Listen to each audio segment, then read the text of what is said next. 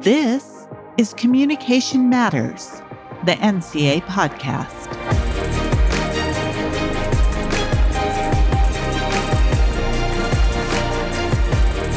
Hello, I'm Trevor Parry Giles, the Executive Director of the National Communication Association, and I'm your host on Communication Matters, the NCA podcast.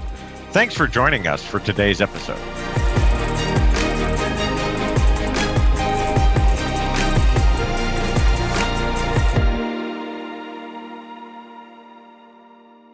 Every now and then on Communication Matters, the NCA podcast, we address particular themes or topics that are currently relevant to communication research. And today is one of those days. Our episode today focuses on the concept or theme or critical methods surrounding Afrofuturism. We're going to look at some definitions of what Afrofuturism is all about, examples of Afrofuturism, the importance of Afrofuturism, and particularly how Afrofuturism can be incorporated into the communication classroom. And we're lucky to have with us two experts in this particular domain of human understanding, Afrofuturism. Professors Reynaldo Anderson and Lonnie J. Avi Brooks join me today to discuss this important topic. First, a bit more about today's guests. Reynaldo Anderson is a communication studies and Africana studies scholar who currently serves as an associate professor of communication studies at Harris Stowe State University.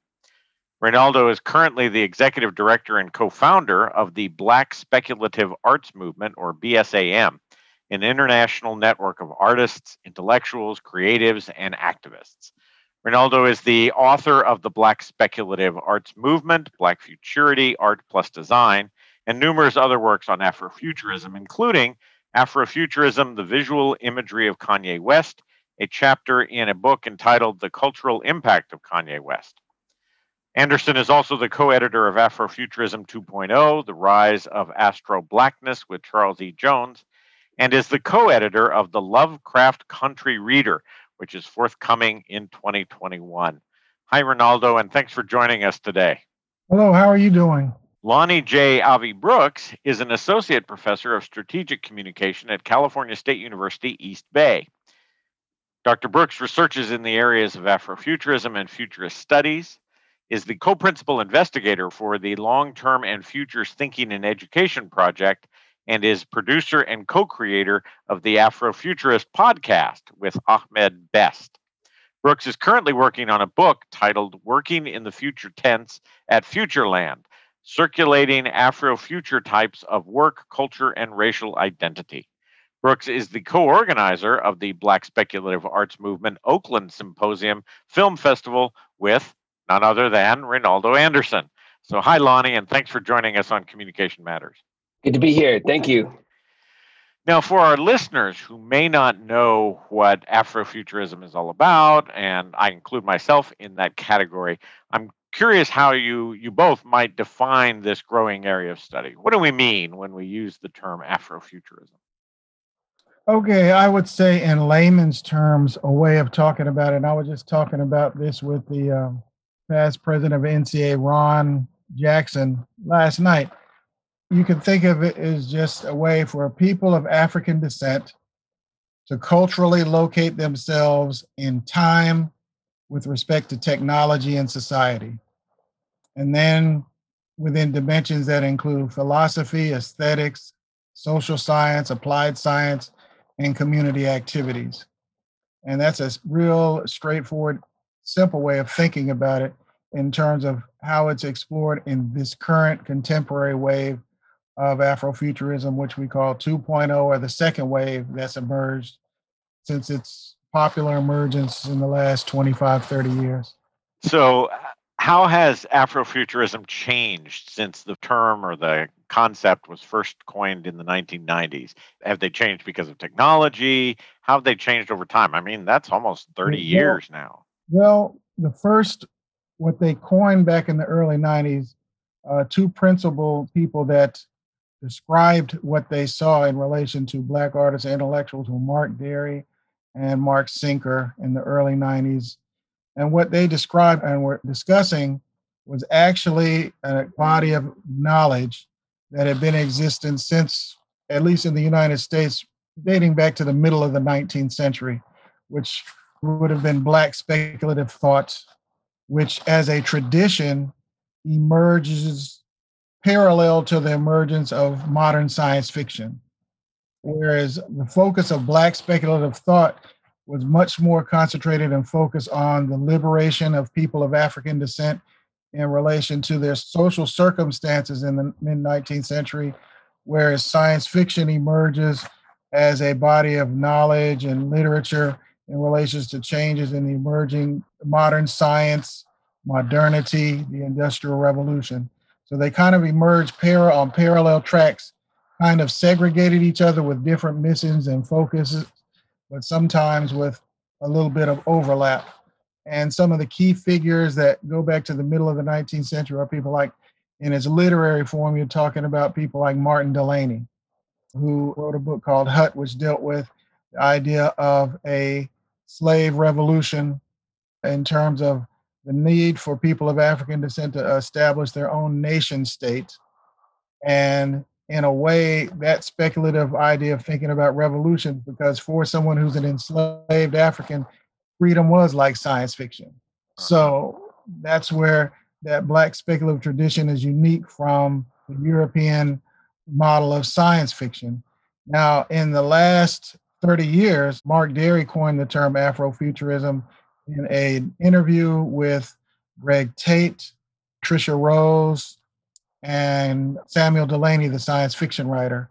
And he talks about it as a speculative production of African Americans. But what's changed is one of the things that I wrote about several years ago was that as of 2005, because of social media, the social media revolution, that it had become a planetary paradigm in terms of transnational or Pan Africanism origins. And I also added the caveat that its origins come out of Africana studies or what people used to call Black studies, because people like key contributors to this body of knowledge, like people like Sun Ra, famously gives lectures at the Black Studies Department at Berkeley for a semester teaching some courses. And this is during the same time that the scholar Nathaniel Huggins establishes Africana Studies at San Francisco State University around the same time in the Bay Area.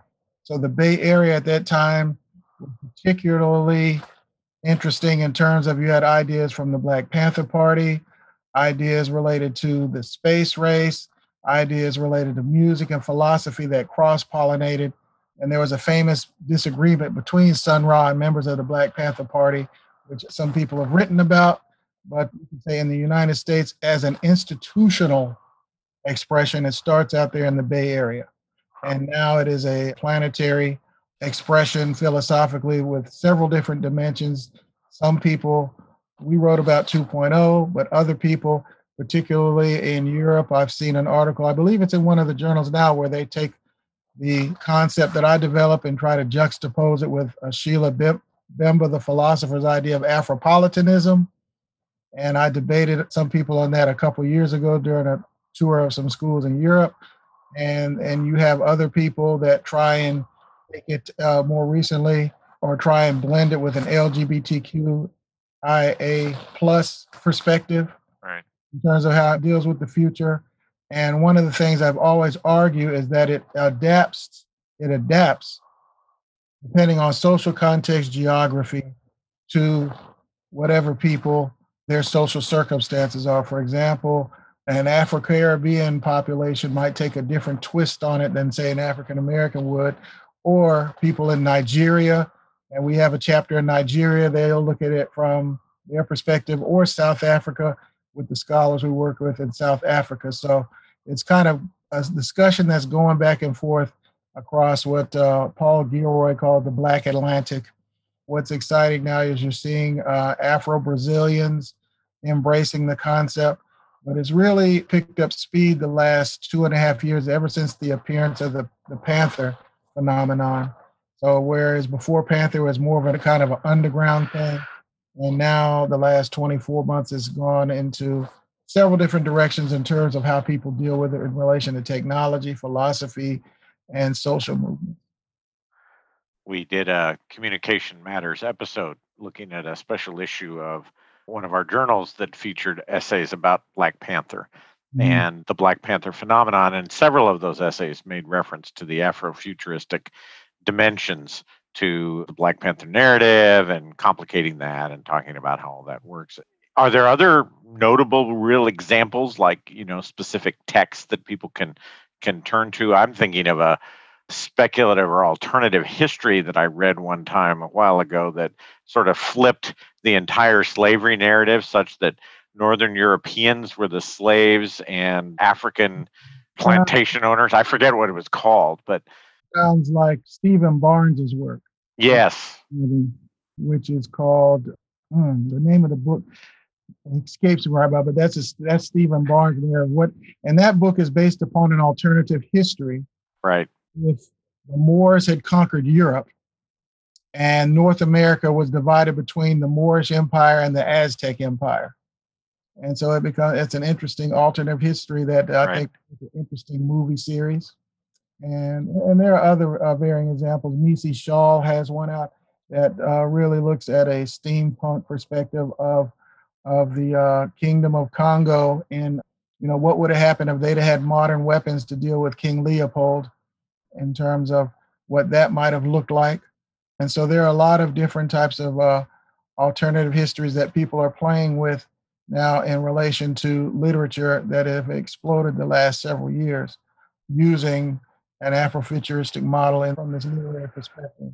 But in terms of, I would strongly suggest for people that are looking at it from a scholarly perspective, there are about four or five books that I think have the best information on it. The uh, special issue that Obsidian published about four or five years ago that won an award that was edited by Sheree Renee Thomas.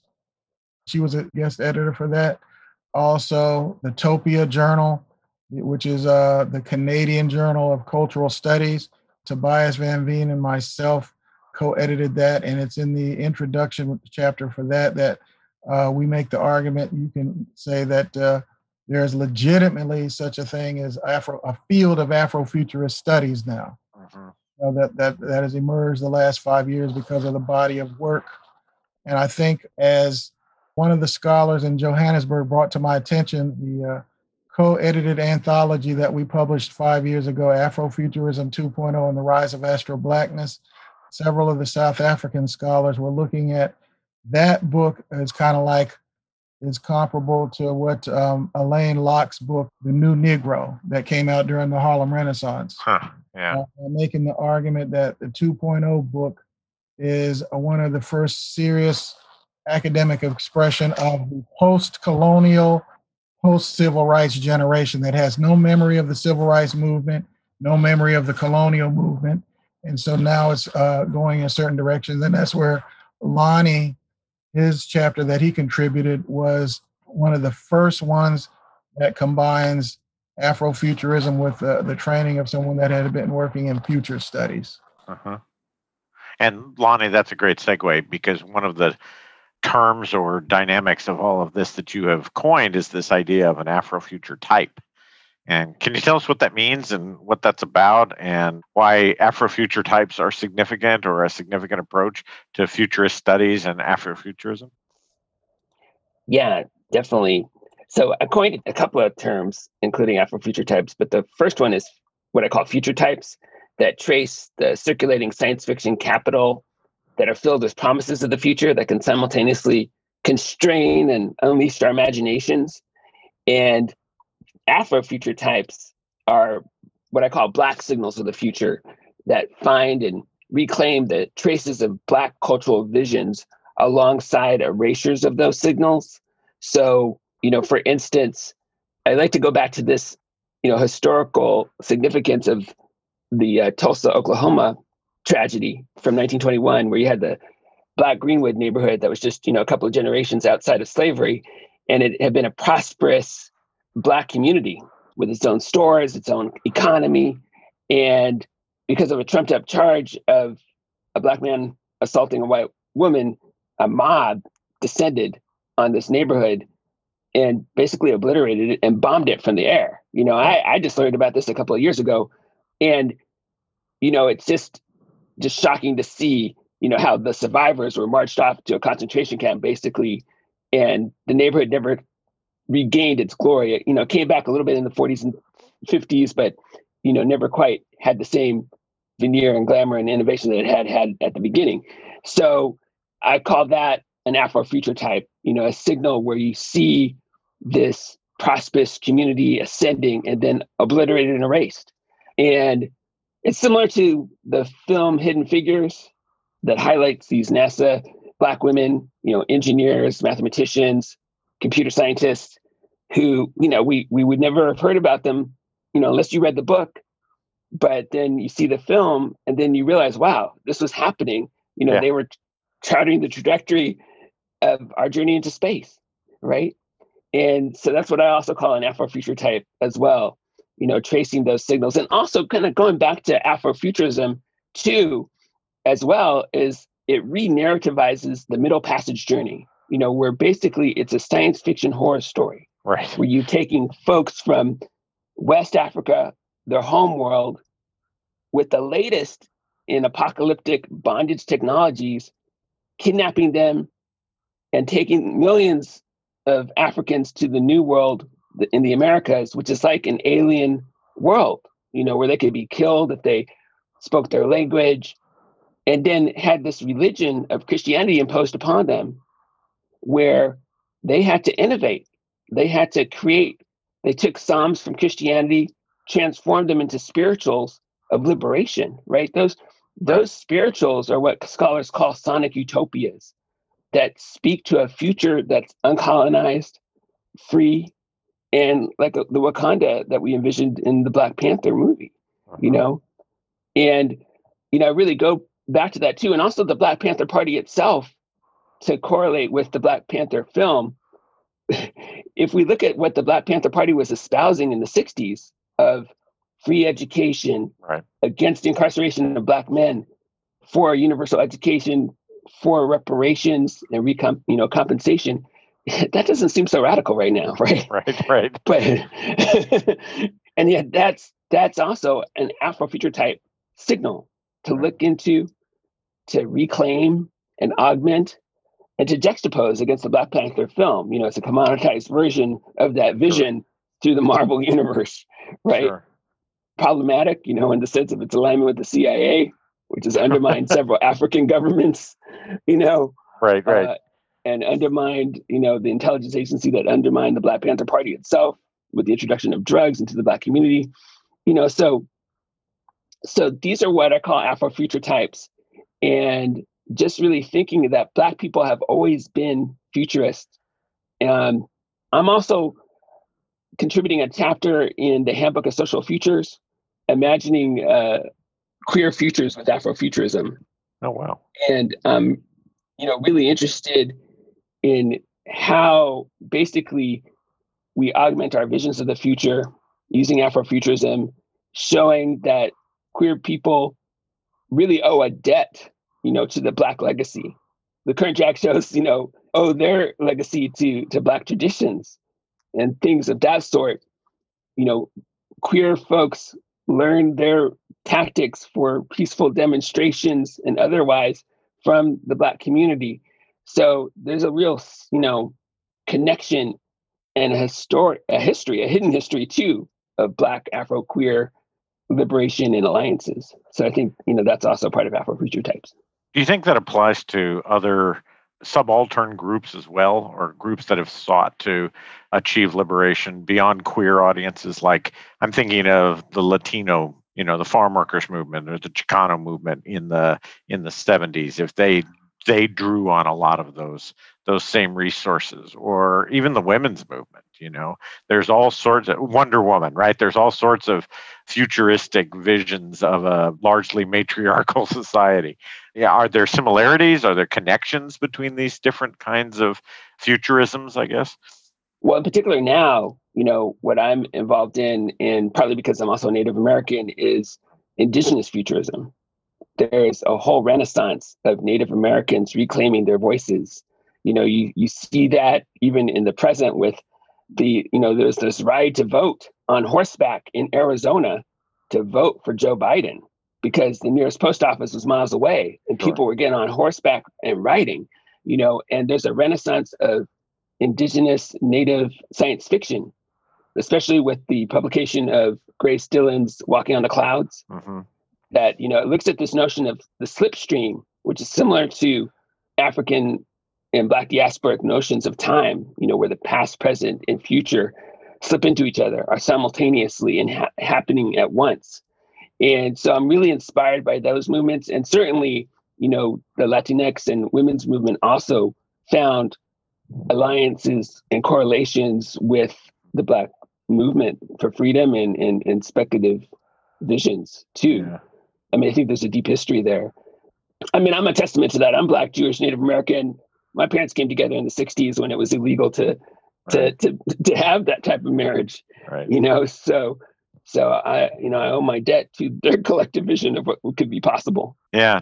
How do students respond to Afrofuturism? Uh, what texts do you have them look at beyond the ones that you've mentioned? Uh, How can this work in the contemporary classroom? And I, I would just say real quickly, I think a lot of the folks, uh, scholars and teachers of communication, are looking for ways to bring anti-racism ideas and concepts into their into their classrooms and uh, you know, from across the spectrum. I'm wondering if you have any advice that you can give us. In the 2.0 volume, there is a chapter there devoted to communication studies. So we do deal with communication and juxtaposing communicology as more of a dialogic kind of um, uh, tension there in the scholarship, showing how communications can work with Afrofuturism dialogically.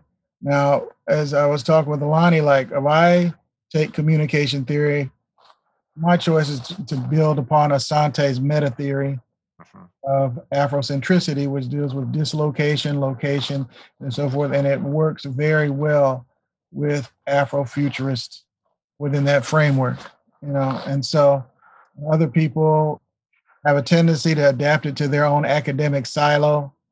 You know, I, I would say that one of the things I was talking about, we're going to probably have to put something out just for communication scholars because in the last 24 months, a lot of people, two years ago, if you look at their CV, there was nothing related to Afrofuturism in it. And in the last 18 months, it's starting to kind of, you know, and and people like Lonnie and myself have put almost a decade in this, and there are a lot of people that need to do a little bit more reading. So we're talking, uh, we probably need to put some type of primer together, you know, that walks people through it. Because right now, I mean, even though I'm at a small school, I've had to sit on several graduate committees at research level one as an outside expert because faculty at the school didn't really have a, a, good understanding of what Afrofuturism was. And so I'm on a couple committees up in Canada also Oh wow. and I'm excited about its development so far because I, as I've told Lonnie, I think some of the best communication scholars now are the young, emerging ones that are either recently got their PhDs or they're graduate students now. Mhm.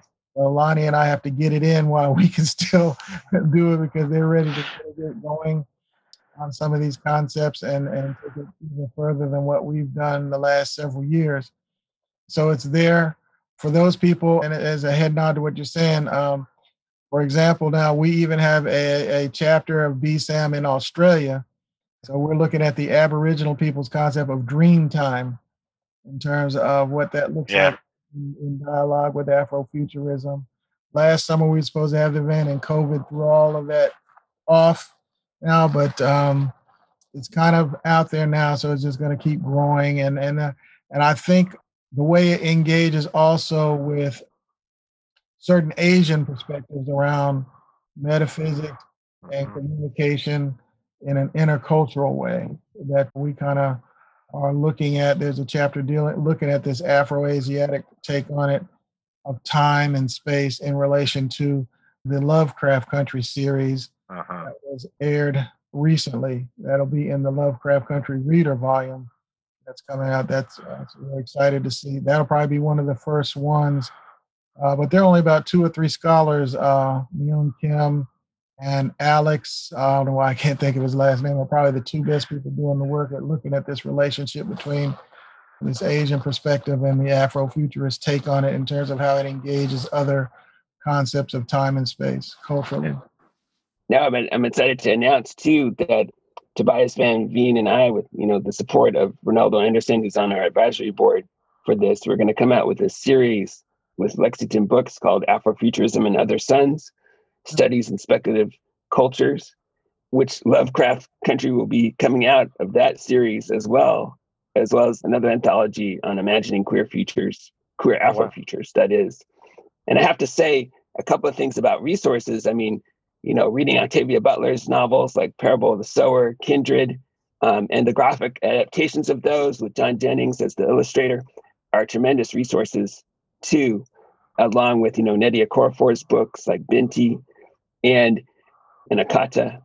And I think utilizing all forms of media is really great. In particular, I've co-created a game called Afro Rithms from the Future, and it's huh. a take on algorithms, R-I-T-H-M-S. So it's Afro rithms, but the idea that we're immersed in and surrounded by algorithms on our platforms and computers every day, and that we need we need an artificial intelligence with African soul, you know, huh.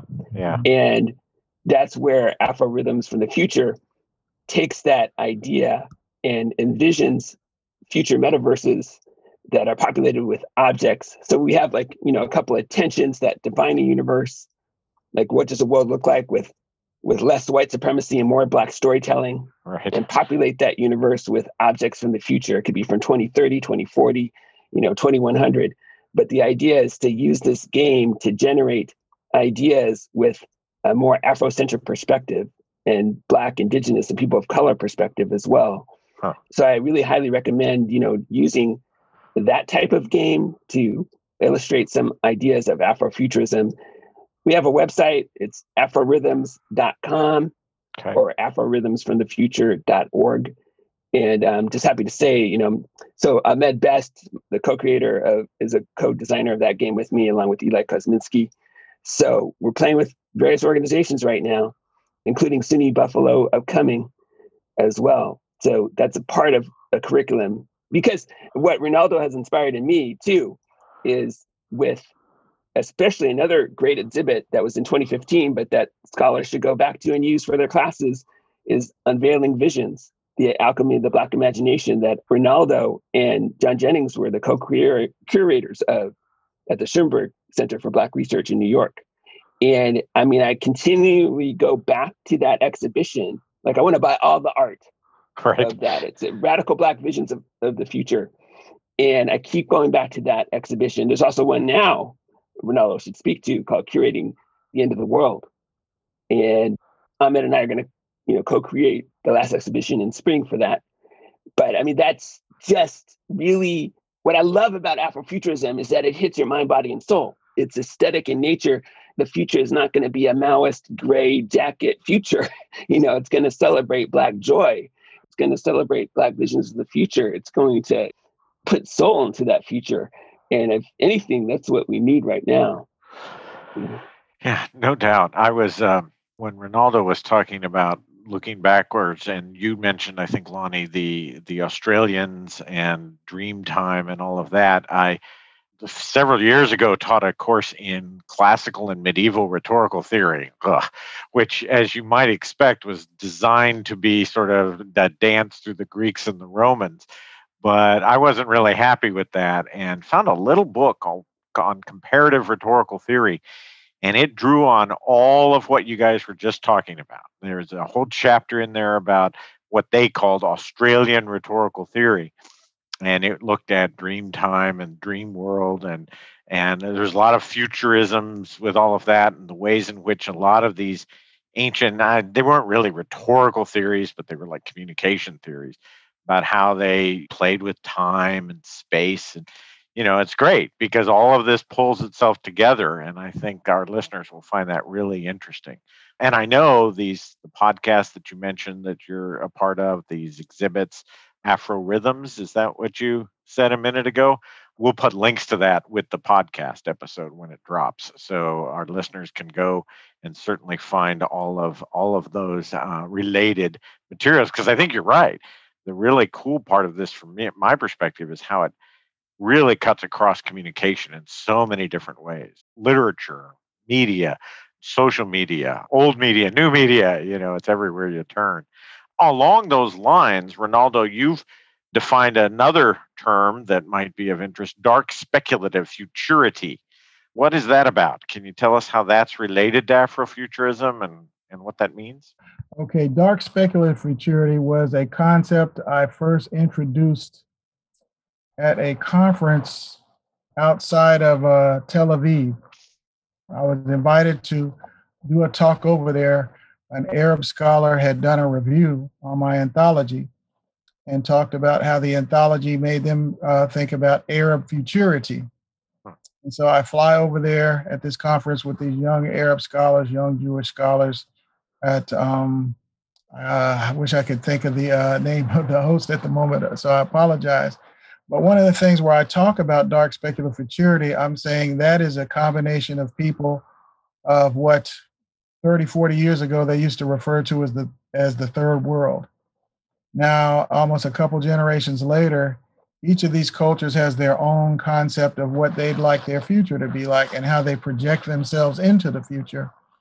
And I'm saying a combination of forces like uh, globalization, the collapse of liberalism as an organizing ideology in the world system, a resurgence of nationalism in the last 25 years as a response to things like NAFTA and trade, which did not deliver everything it was supposed to deliver for these populations. And I always tell people, it kind of starts with this. Uh, think about it like this. I, I've never seen anyone talk about this in a speculative way, but I'm sure it's out there. If they look at culturally, so to speak, the first people that have a reaction culturally to what happens before Seattle happens is the desire for people in Scotland to break away from the United Kingdom, uh-huh. which is immediately like within a year or two of the movie Braveheart. Right. Okay. Mel Gibson's Braveheart, and they start and it starts awakening. It brings about an awakening in the Scottish population about how they've been dominated, and so they since then they've had this Scottish independence movement, and so it's snowballed into all these other elements in other cultures. And one of the things I raised about dark speculative futurity was that it was the desire for cultures to culturally forecast their destinies or futures in relation to climate and even to pursue their own experience in relation to space because most people don't know that there's such a thing as space law uh-huh. in terms of how the way space was is supposed to be used in this solar system so now, uh, and Americans don't get a lot of news how countries like India and all these other countries are launching their own satellites, or China making its own plans to go to Mars and the moon. I mean, because we're spending too much time here arguing, arguing over QAnon type nonsense. And so, one of the things, and I guess it was also my background being a former uh, member of the United States Marine Corps during the Cold War one of the things I observed in the late 80s before I came back to college was when we pulled into Hong Kong, you could get a desktop computer built for you in three days in Hong Kong for like about a hundred dollars. Right.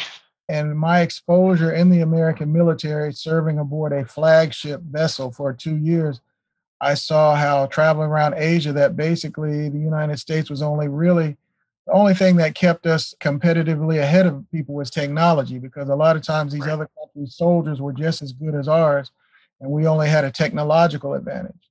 And so, what they're talking about in certain societies now, whether it's in the Middle East or parts of Asia, they're like, "Oh yeah, we, yeah, we're going to catch the United States or these other countries within 30 years," because the United States is fundamentally a young country. Yes. China, when they think of time, their culture goes back 5,000 years. So they'll reflect back to some period or whatever and, and adapt some idea from like 2,000 years ago and mix it with technology in the current moment to come up with their political strategy.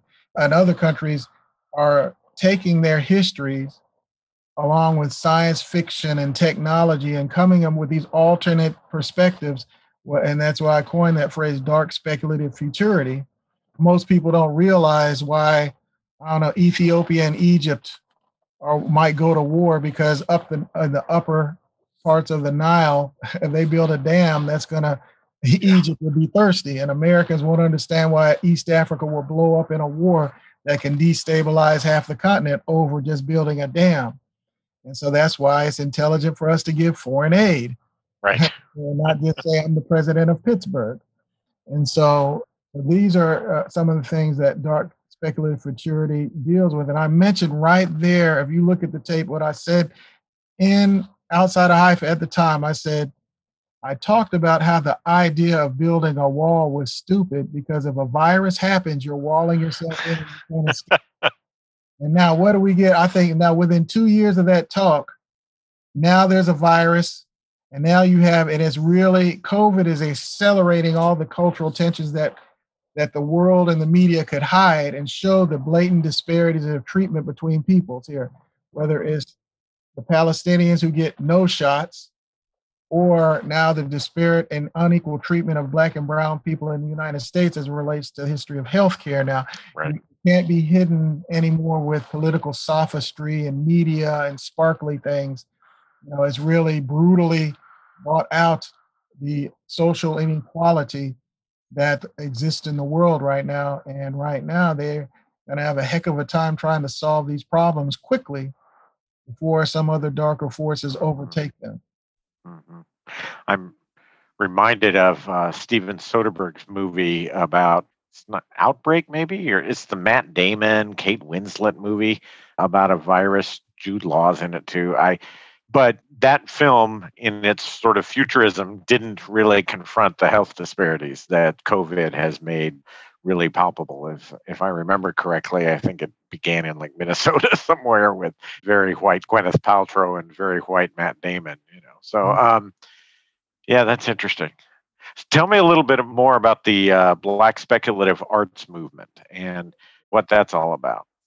It started out as a series of meetings. Uh, John Jennings and I first presented these ideas for second wave Afrofuturism in Paris several years ago and I make a joke about it. I write it in the, about it in the introduction to Cosmic Underground that we published a couple years ago. And I, in the introduction, I explicitly tell John, and I and I'm just realizing now because an archivist pointed out to me that a lot of these emails that I had with that I exchange with people with Lonnie or John or whatever need to be archived somewhere for scholars to look at the communication that people will look at them as like letters. I sent a John. So this whole thing starts with an email from me to John. I'm like, how about do, let's go to Paris next summer and do this thing? And John didn't have anything to do. And so we both go and I present a lot of the stuff that would later become Afrofuturism 2.0. And John presents a lot of the ideas there related to Black Kirby in terms of the influence of the comic artist Black Kirby on visual artists. And it was right after that trip that the paper I presented, a young lady I didn't know who was, whose name was Ytasha Womack, who knew John, called me and I just talked for hours on the phone because she was finishing up her book on Afrofuturism. And I sent her the paper that I presented in Paris, and we had a lot of conversations about that. And her book was a hit. And then following that trip to Paris, because I, I one of my logic was, and I think this is where Ken Burns' documentary comes in, and my travel in the military. I argued that if the people in France and Europe were impressed with what we did, that white Americans would be sold because they kind of take a lot of cues from Europe, you know, because Europeans sure. tell them jazz was a real thing and this other kind of thing. So we get back from there and we have a series of meetings that we called Astro Black meetings in uh, Southern California at LMU, and then another meeting called Planet Deep South and just picture this at an Astro Black meeting. I think the first one there you had Steven Barnes, Tananarive Due, Nnedi Okorafor.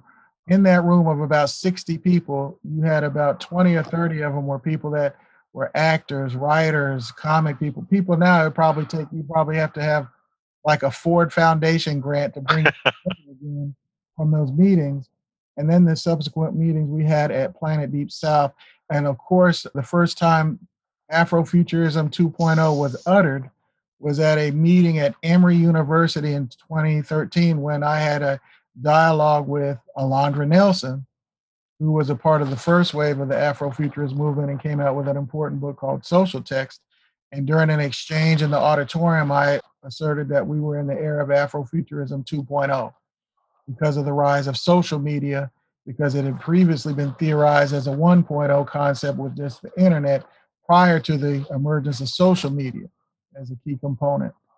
And so out of those conversations, we decided to put on an art event, something that would be unusual in terms of we would take a lot of archival artifacts and put it in a public spot that the entire community would know about and would become aware of. And we I, we had a total of 80 artists contribute art, several writers, and it became uh, known as the Unveiling Visions Project up in Harlem. And it opened up and stayed open for about 90. It opened the fall of 2015, and it's open until 2016. And during this time, we were thinking about, man, this is so cool. It needs to keep on going. And it was during this time that I also wrote the manifesto for the movement, uh, the Afrofuturism 2.0 and the Black Speculative Arts movement. I wrote the manifesto, which was published at the close of the movement and published online with the assistance of a young Nigerian British woman named Ifeoma Okoye and her group Afrofutures UK. It was published.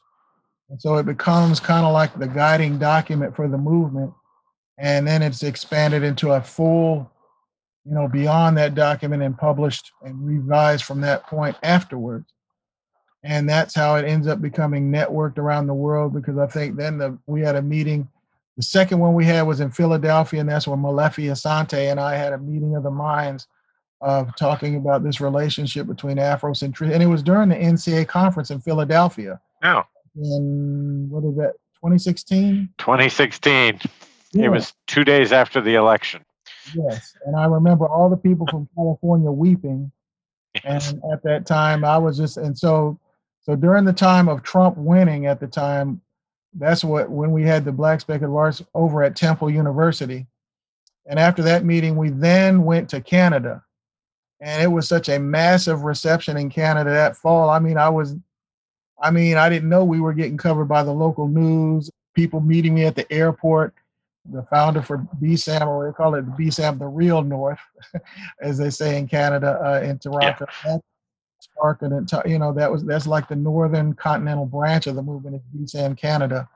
Then at, since then we've taught it and we've been in Accra, Ghana, Lagos, Nigeria, Johannesburg, Berlin, and so it's become an international movement geared towards really thinking beyond the politics of Democrat, Republican, liberal, conservative, and some of the other ideas that we kind of frankly thought were kind of getting worn out, like the personal is political or some other kind of things that were more from the 70s and 60s. We were like, I think we're engaging ideas such as accelerationism, and we're looking at things, you know, cryptocurrency, mm-hmm. blockchain technology, VR, futures, future study in relation to engaging the futures community in terms of something that Kodwo Eshun wrote about years ago in terms of, of Afro, you know, about Afrofuturism. At the time he writes this 20 years ago, needing to have the tools that Lonnie describes very eloquently in terms of developing the tools to forecast the future in our own interest instead of corporate interest. Uh-huh. And so now it's going to be announced shortly. Uh, we've been, because Lonnie and I, the last couple of years, we've been getting uh, invitations. We've been dealing with think tanks here in North America. And as I pointed out to Ron Jackson last night in our conversation, most people don't realize communication scholars have been, in a scholarly way, at the head of the second wave of Afrofuturism that is spreading around the world now. People like, other than Lonnie and myself, people like Tanisha Taylor, Amber Johnson, and others uh-huh. are really pushing the stuff out here academically in journals and in other scholarship. And so I'm sure you all will probably talk about it after I've retired or something, but um, or after Lonnie and I have retired from the game or whatever, who knows? But um, it's it's we're really it's been very really gratifying the way the movement is growing now, and now we're uh, just going in a lot of interesting directions with it. Lonnie's idea of community futures that he's developing with Ahmed. We have people that are dealing with neurosciences we have people that are dealing like uh, Philip Butler, who's looking at this with Afrofuturism with AI. We're going way out there with this. And you have two different tracks, I would say. You have the people who are the movement scholars, And then you have the people who are just strictly academics trying to kind of plot out what's happening. Lonnie, you strike me as somebody in both camps.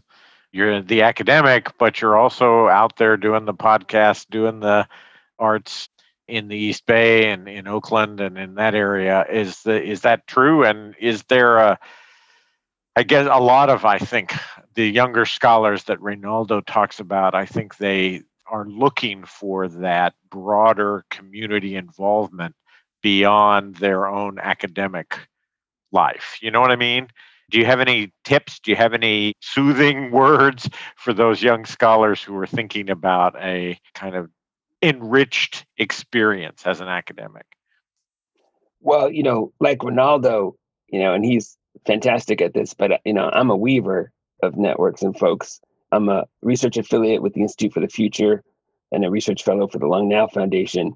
So I think finding those types of think tanks to work with and also developing your own ideas and having the confidence to do that is really important.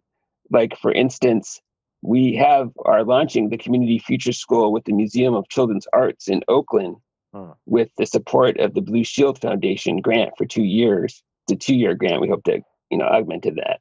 But we're going to teach 14 to 24 year olds how to become strategic future forecasters huh. with the emphasis on Afrofuturism and indigenous futurism. And that is really exciting. So we're taking our game Afro from the Future and other games similar to it too. And these young people will do streams of creating their own game, speculative game, speculative art, and speculative fiction with the help of our local artists. See, I wish I was half the artist that like Stacey Robinson is or John Jennings is, but we have really tremendous local artists here in Oakland, like Alan Clark, Malik Seneferu, and his wife Karen Seneferu, who did the Black Women as God exhibition we're having artists like that come in and teach us, especially Nettrice Gaskins, who, if you haven't heard of her yet, she's going to break out this year and has been breaking out already. She's doing homages to Black culture and Black futurity through the use of deep dream artificial intelligence tools. And she's going to come and teach a couple of sessions with our community future school. And we are just so honored to do that. We're working with another group called Ancestral Futures that are going to teach our kids about Black speculative fiction we have Damon Packwood in Oakland, who's created a whole curriculum around game design for young people to create their own video games around Afrofuturism. And so I think it's what Richard Iton talks about tracing the Black fantastic, listening to the minor key sensibilities of the underground. Huh. And you got to put your ear to the ground because there's people around you doing all sorts of things. Calvin Williams with the Wakanda Dream Studio he's joining us with creating a Afro Rithms live version in VR and AR with our game. So this is just really tapping into the resources around you. Now, uh, admittedly, I'm tenured now. Right. you know, right. I, can, I, I have the freedom to do these things, but you know, you you work up to that as an assistant professor. You you sure. make these connections, and then you tap into a publishing network around these visions of the future for yourself. Pay attention to the folks around you you know create your crew i mean the one thing about this too is that our visions of the future are located in the same regions of the mind as memory yeah and the idea is that we have the capacity to see into the future when we see a scene we look into it and we see things that aren't quite there yet we anticipate the future and this is the way that we create alternative memories of the future to heal trauma huh. things that i've inherited or known about through future studies with the help of Jake Dunagan and Stuart Candy and others, and really taking this and combining it with Afrofuturism to heal the trauma of 400 years of oppression and to see more and anticipate more of the future. And this is what the Black Speculative Arts movement has done for me, not just on an academic level, but on a physical and spiritual level that has really emboldened me to create these ne- connections and networks. And so, if I have to say, you know, Ronaldo, if I have another child, I'm going to be naming him after after him. But you know, but it's it is those legacies where you know we're creating something that you know just like the Niagara Falls, the, the creation of the NAACP, mm-hmm. the Black Speculative Arts movement, and movements similar to it are filling that gap for what the 21st century can be and evolve into.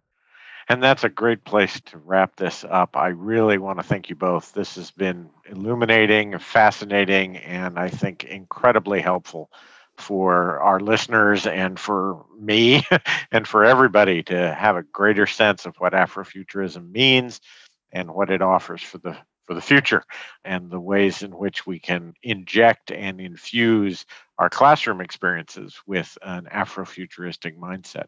So thank you, Ronaldo, and thank you, Lonnie, so much for being with us today on Communication Matters, the NCA podcast. Thank you. Thank you.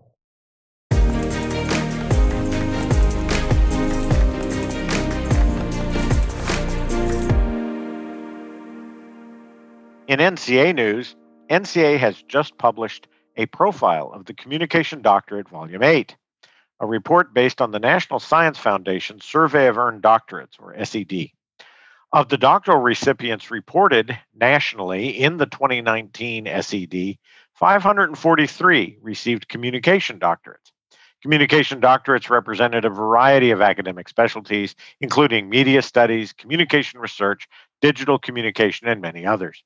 You can read the full report on the NCA website at natcom.org slash SED report 2021, all one word. That's natcom.org slash SED report 2021. Also in NCA news, visit the NCA website to view free resources for online teaching and learning developed by NCA's Teaching and Learning Council in collaboration with the National Office. The page includes advice and tips, as well as free to access journal articles. The free to access journal articles will be unavailable beginning in March, so be sure to read these timely articles while you can. Visit natcom.org slash online hyphen teaching to learn more. That's natcom.org slash online hyphen teaching. And listeners, I sure do hope you'll tune in for a bonus episode of Communication Matters on Valentine's Day. This special episode dives into the effects that the COVID 19 pandemic has had on our relationships, including the differences in our use of dating apps and the acceleration of romantic relationships. Interpersonal communication scholars Liesl Sharabi and Stephanie Tom Tong will join the podcast to discuss these all important COVID 19 issues about romantic relationships just in time for Valentine's Day. So be sure to tune in to this great episode of Communication Matters, the NCA podcast. Be sure to engage with us on social media by liking us on Facebook, following NCA on Twitter and Instagram, and watching us on YouTube. And before you go, hit subscribe wherever you get your podcasts to listen in as we discuss emerging scholarship, established theory, and new applications all exploring just how much communication matters in our classrooms, in our communities, and in our world. See you next time. The National Communication Association is the preeminent scholarly association devoted to the study and teaching of communication.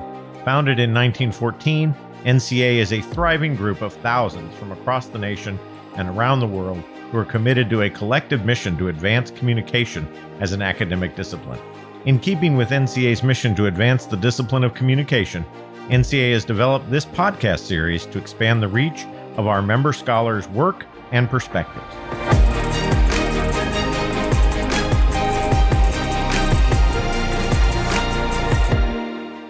Communication Matters is hosted by NCA Executive Director Trevor Parry Giles. The podcast, organized at the National Office in downtown Washington, D.C., is produced by Assistant Director of External Affairs and Publications, Chelsea Bowes, with writing support from Director of External Affairs and Publications, Wendy Fernando, and Content Development Specialist, Grace Bear. Thank you for listening.